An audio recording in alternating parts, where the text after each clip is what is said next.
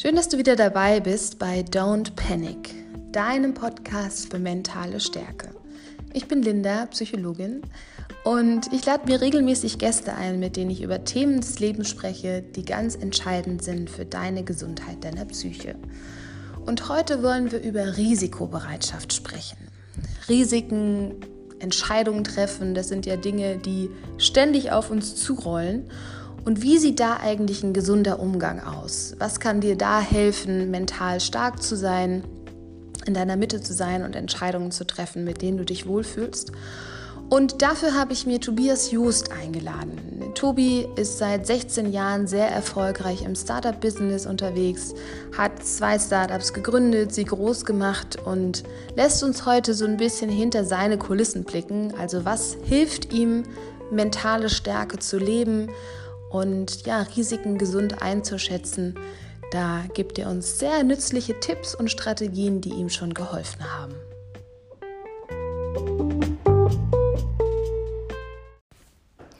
Ja, schön, dass du wieder dabei bist bei meinem Podcast Don't Panic, dem Podcast für mentale Stärke. Und heute möchten wir über das Thema Risiko reden, Risikobereitschaft, wie kannst du es lernen, das für dich aufzubauen, ja, einfach ein bisschen mutiger durchs Leben gehen. Und dafür habe ich meinen Experten an die Seite geholt. Ich freue mich sehr, dass du dabei bist, Tobi. Ich freue mich auch. Schön. Ja, wir kennen uns auch schon eine ganze Weile. Ähm, Athen war das damals, ein ganz anderes Setting. So der ja, erste, ja, der erste Job nach dem Abi. Da haben wir beide versucht, mit ein paar Fotos Geld zu verdienen. Ja. Ja, sehr spaßige Zeit. Und äh, schön, dass die Freundschaft bis heute gehalten hat. Ja, total.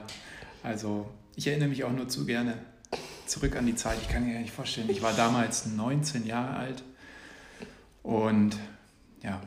Ja, war auf jeden Fall spannend. Mhm. ähm, in der Zeit hat sich viel getan. Du hast ähm, dann sehr schnell angefangen, selbst zu gründen, warst jetzt 16 Jahre lang im Startup, in der Startup-Welt unterwegs und hast da ganz, ganz viel für dich gelernt. Und da würden wir heute gerne drüber sprechen. Also, ähm, wie war das für dich? Vielleicht erzählst du einfach mal, nach dem Studium hast du ja relativ schnell auch gegründet. Wie kam das dazu? Das ist eine sehr gute Frage. Ähm, und zwar kam ich eigentlich aus einem Elternhaus, also meine beiden Eltern sind selbstständig. So hatte ich immer das Gefühl, ich habe irgendwie das Unternehmergehen mitbekommen, mhm. vererbt bekommen. Aber während dem Studium wollte ich dann, und wahrscheinlich habe ich mich von den Kollegen anstecken lassen, wollte ich dann eigentlich so die safe Nummer gehen. Mhm. Ich komme ursprünglich aus München und in München gibt es niemanden, der noch nicht bei BMW gearbeitet hat. und insofern wollte ich eben auch zu BMW und dort dann entsprechend einfach Fuß fassen und mein Leben so führen. Mhm. Und während meinem Studium, das war so ein berufsbegleitendes Studium, hatte ich viel Praxiserfahrung gesammelt, also mhm. Praktikum, Werkstudententätigkeit und hatte mich immer wieder irgendwie an den Punkt gefunden, dass ich irgendwie in meiner Kreativität, in meinem Potenzial so ein bisschen ausgebremst werde. Mhm. Ich konnte mich nie so richtig mit den Strukturen und der Politik dieser Unternehmen ähm, ja, auseinandersetzen. Also für mich war das immer irgendwie schwierig. Hat nicht gepasst. Hat nicht gepasst. Ja. Dann bin ich auch mal in ein kleineres Unternehmen rein. Da waren auch jüngere Leute und nicht so viel Politik. Aber dennoch, diese Weisungsbefugtheit lag mir einfach nicht. Mhm. Ich habe gemerkt, ich mache irgendwie schnell Fehler Mhm. Und dann, das kann ja nicht sein. Mhm. Und ähm, ja, irgendwann habe ich auch gemerkt, ich, ich komme nicht weiter. Mhm. War in so einem Trott. Mhm. Wie lange hast du das gemacht? Ähm, ja, meine längste Tätigkeit war wirklich sechs Monate am Stück. Ja. Das klingt nicht viel, aber es war, es war schon eine, eine, harte Zeit für jemanden wie mich, der doch eigentlich unheimlich vor Kreativität sprüht. Mhm. Und ich habe auch irgendwann gemerkt, ich kam damals rein und habe ganz viele Dinge gesehen, die man hätte verbessern können. Ja. So geht es wahrscheinlich vielen Leuten, die einen neuen Job annehmen und sehen erstmal Dinge, die man anders machen könnte. Mhm. So nach einer gewissen Zeit verschluckt einen so dieses Betriebsklima und die mhm. Unternehmenskultur und du wirst plötzlich wie alle anderen. Du sprichst dieselbe mhm. Sprache, du ähm, ja, legst dir die Brückentage möglichst optimal und mhm. wie auch immer. Man mhm. kennt das ja alles. Mhm. Und das war für mich ein, ausschlaggebender Punkt, wo ich gesagt habe, das kann ich so nicht akzeptieren, das bin ich nicht mhm. und das möchte ich auch nicht. Ja. Und ich habe dann begonnen, während der Tätigkeit ja, mir einfach einen Wecker zwei Stunden früher zu stellen und mir neues Wissen anzueignen. Das war mir total wichtig, mehr Perspektive. In der Arbeit, das war jeden Tag dasselbe, ich habe nichts dazugelernt. So, und, und plötzlich habe ich dann irgendwie in den Meetings ganz andere Ansichten gehabt. Ich habe irgendwie viel mehr Wissen gehabt als die Kollegen und das war total erstaunlich. Habe dann erste Geschäftsideen auch schon verfolgt, habe die dann mit meinem damaligen Chef auch besprochen, mhm. mit dem ich heute noch in Kontakt bin. Und der hat mich damals richtig ermutigt und meinte so, hey, Mensch, das klingt alles super gut und ich merke, du bist hier einfach, du stößt an deine Grenzen. Also Hast du schon super, mal drüber ne? Also so einen Chef zu haben, das ist ja schon ja, Gold wert. Total, der hat ja. das richtig gefördert. Cool. Und ja, aber da hatte ich überhaupt noch keinen Horizont. Und ich hatte einen Kollegen, da wusste ich, der hat schon gegründet. Mhm. Und mit dem hatte ich mich unterhalten und der hat mir damals empfohlen, auf so Startup-Events zu gehen. Der hat mich mhm. quasi eingeführt in dieses Startup-Ökosystem. Ja. Und dann ist wirklich der ausschlaggebendste Moment passiert überhaupt. Ich war auf so einem Event, das war ein Wochenende, ein Startup-Weekend, und dann war es eigentlich um mich geschehen. Das war das erste Mal in meinem Leben, als ich auf Leute getroffen bin, die genauso verrückt waren wie ich, die die Welt verändern wollten. Und ähm, ich habe mich sofort wohlgefühlt und wusste, ja. es gibt keinen Weg mehr zurück. Ja. Habe dann entsprechend auch meine Tätigkeit abgebrochen mhm. und bin sofort in die Selbstständigkeit. Okay. Also Ohne konkrete Idee, ja, gekündigt krass. und raus. Ja, und das war dann, sage ich mal, der Startschuss in die Selbstständigkeit. Ah, mega. Da äh, muss man ja schon auf jeden Fall sehr mutig sein, um sich das zu trauen.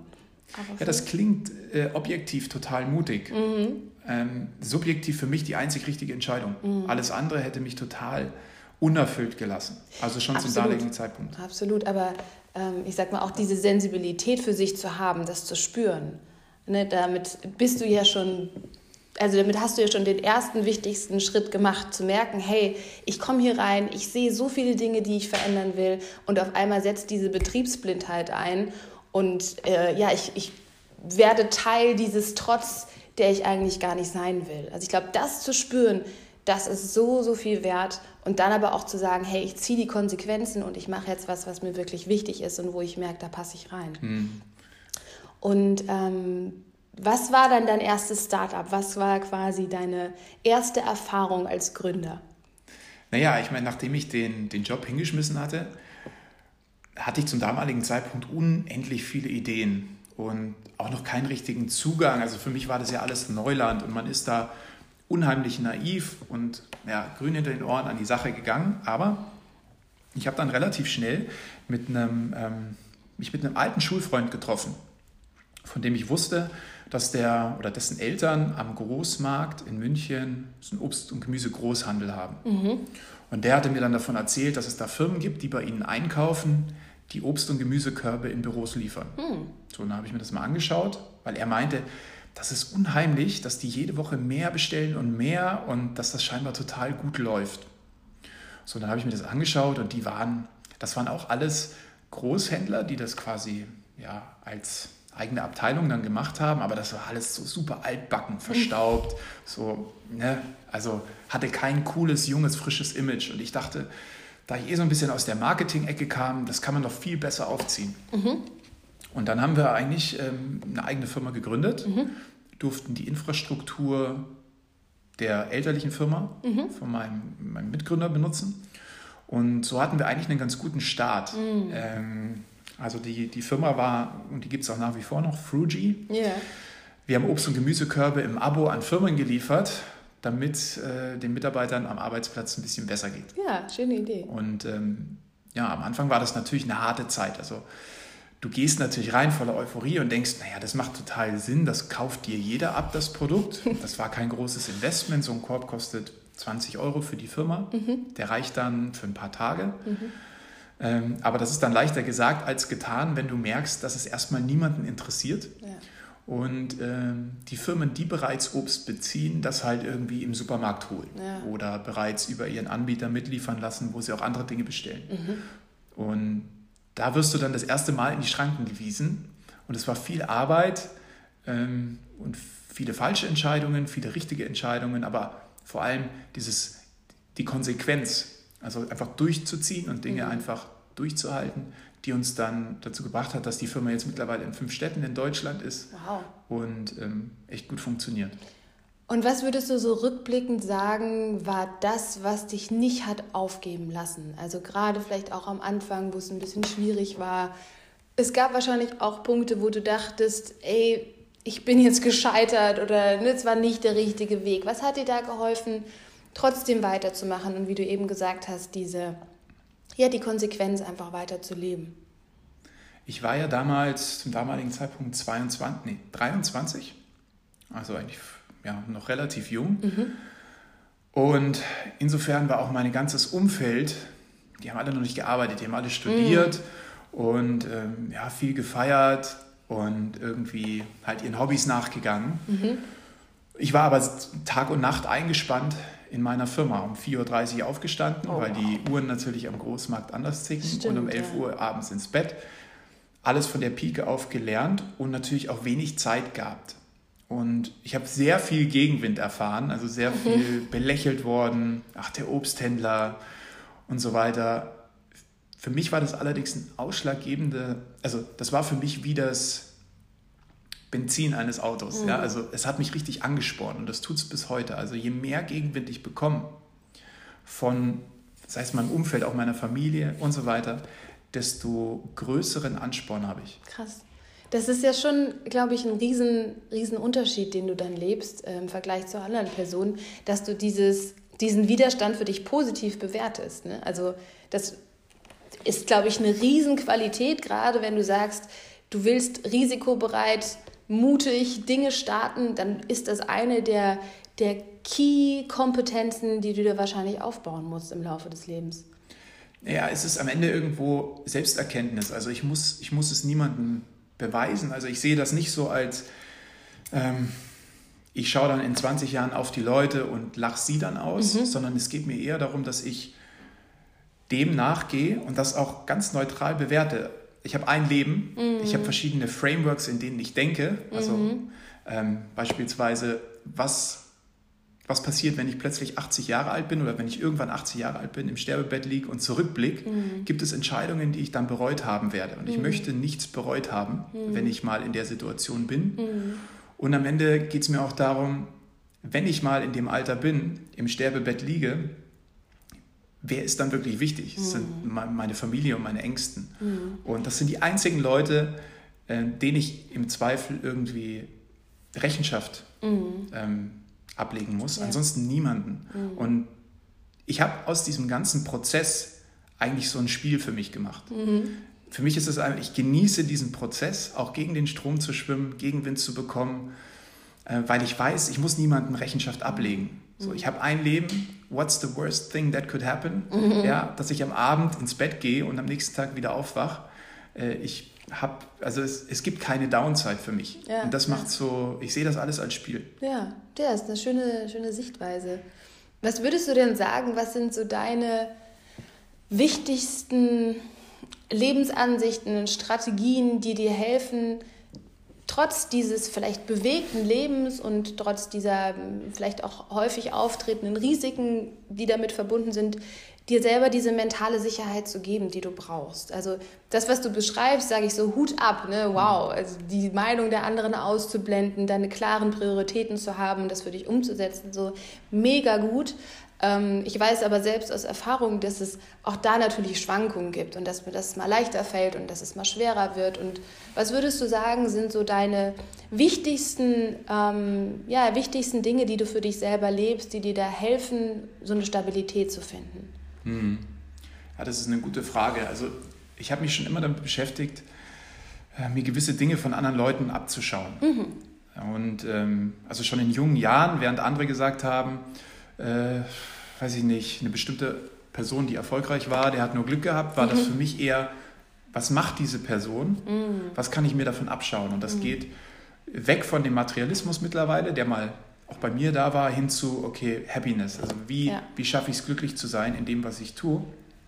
Und auch hier habe ich so meine Vorbilder, auch hier habe ich gewisse Frameworks, ich lese viel, ich, ich, ich habe eine gewisse Tagesroutine, die mir Stabilität gibt hm. und ähm, ja, versuche das entsprechend so zu steuern, dass ich die besten Voraussetzungen habe, eben leistungsfähig zu sein und einen klaren Kopf zu bewahren. Und was bedeutet das für dich? Also gerade jetzt in der Tagesstruktur, was sind so die wichtigsten Dinge, die du für dich versuchst immer einzuhalten? Also in jedem Fall meine Morgenroutine. Mhm. Der größte Unterschied meiner Meinung nach ähm, zu dem, der ich früher war und sicherlich auch viele Personen heute sind, äh, ich versuche die Zeit in der Früh zwischen Aufstehen und Arbeit zu maximieren. Mhm. Im Vergleich zu früher, wo ich versucht habe, die Zeit zu minimieren mhm. zwischen Bett und am Arbeitsplatz sitzen. Ja, Bei mir ist die Morgenroutine wichtig. Ich versuche als allererstes einfach mal 15 Minuten an nichts zu denken. Mhm. Manche mögen es als Meditation bezeichnen.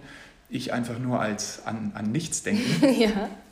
Und dann fange ich an, eine Stunde zu lesen.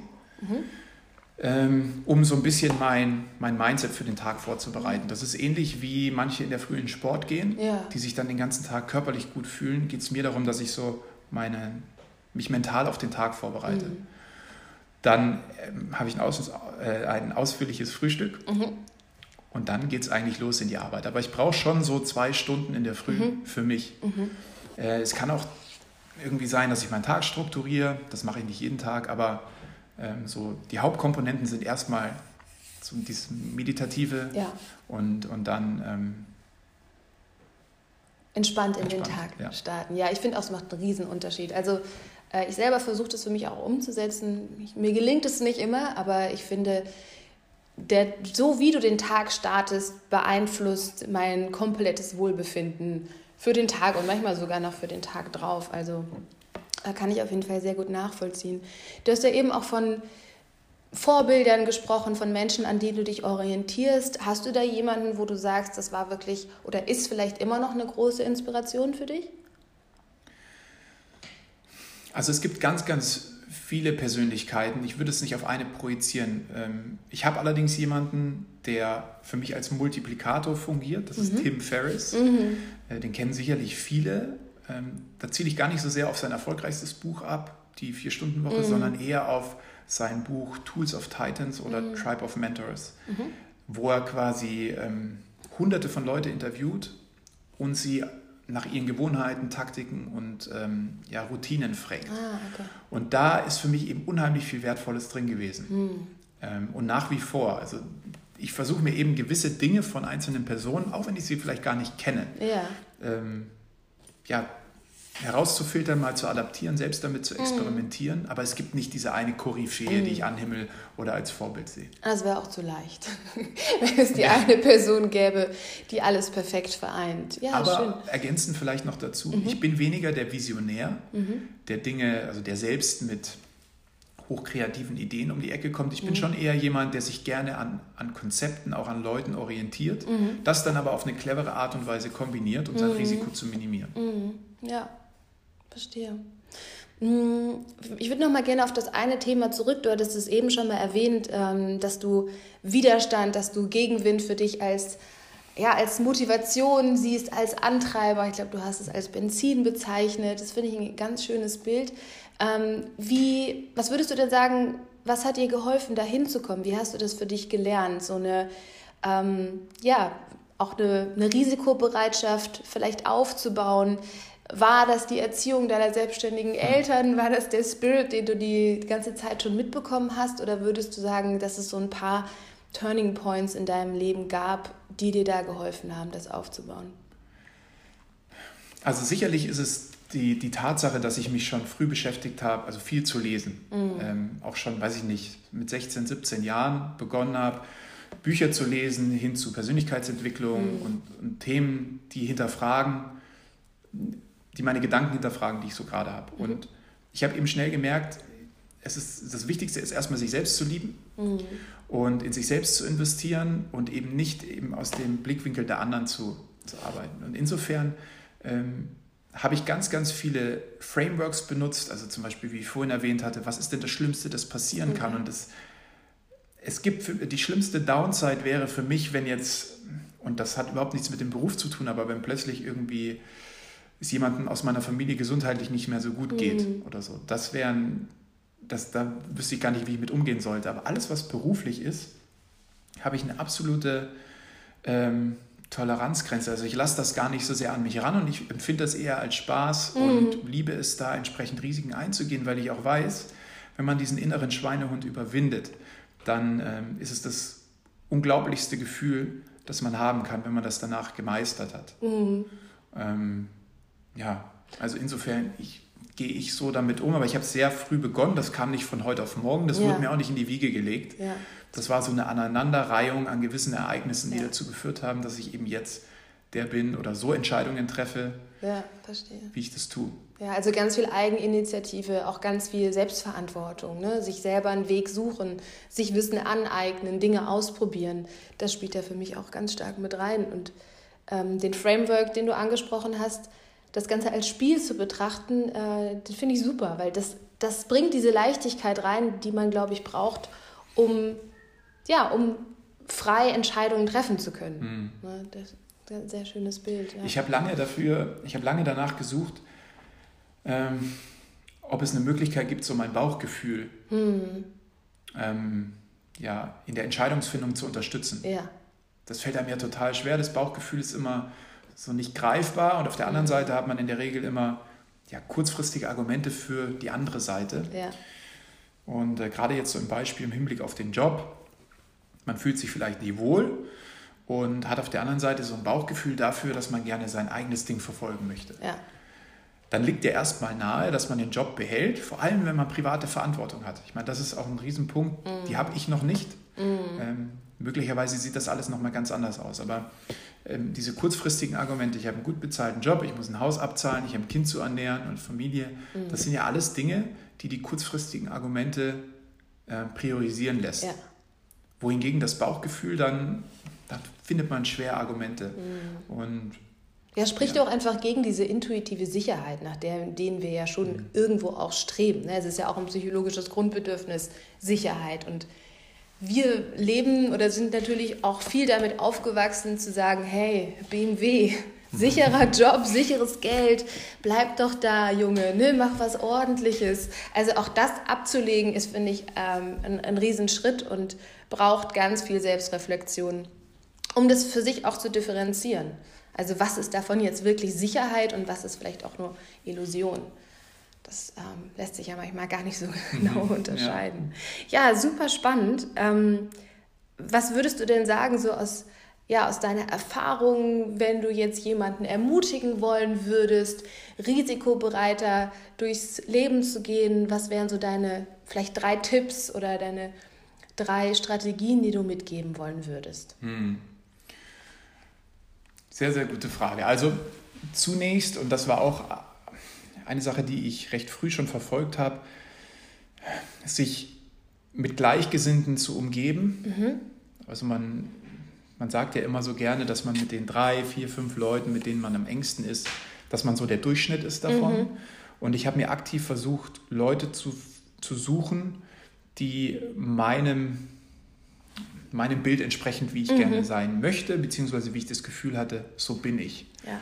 Äh, das hat mir enorm geholfen, die dann auch ein Stück weit so die Mentoren, die Advisor von mir waren, sich immer diesen in, die, in Umfeldern zu begeben, die, die ähnlich sind. Ja, ja. war das, ja auch bei dir der ausschlaggebende Punkt mit dem Startup Weekend. Richtig. Von dem du gesprochen hast, ja. Ganz genau. Ja. Und ähm, ja, am Ende des Tages, wie gesagt, das lässt sich jetzt aus meiner Perspektive sicherlich leicht sagen, weil ich das über Jahre schon praktiziert habe und, und für mich ganz gut funktioniert, aber sich ähm, immer, also immer mal wieder den Horizont zu erweitern hm. durch ja, Input neuer Dinge.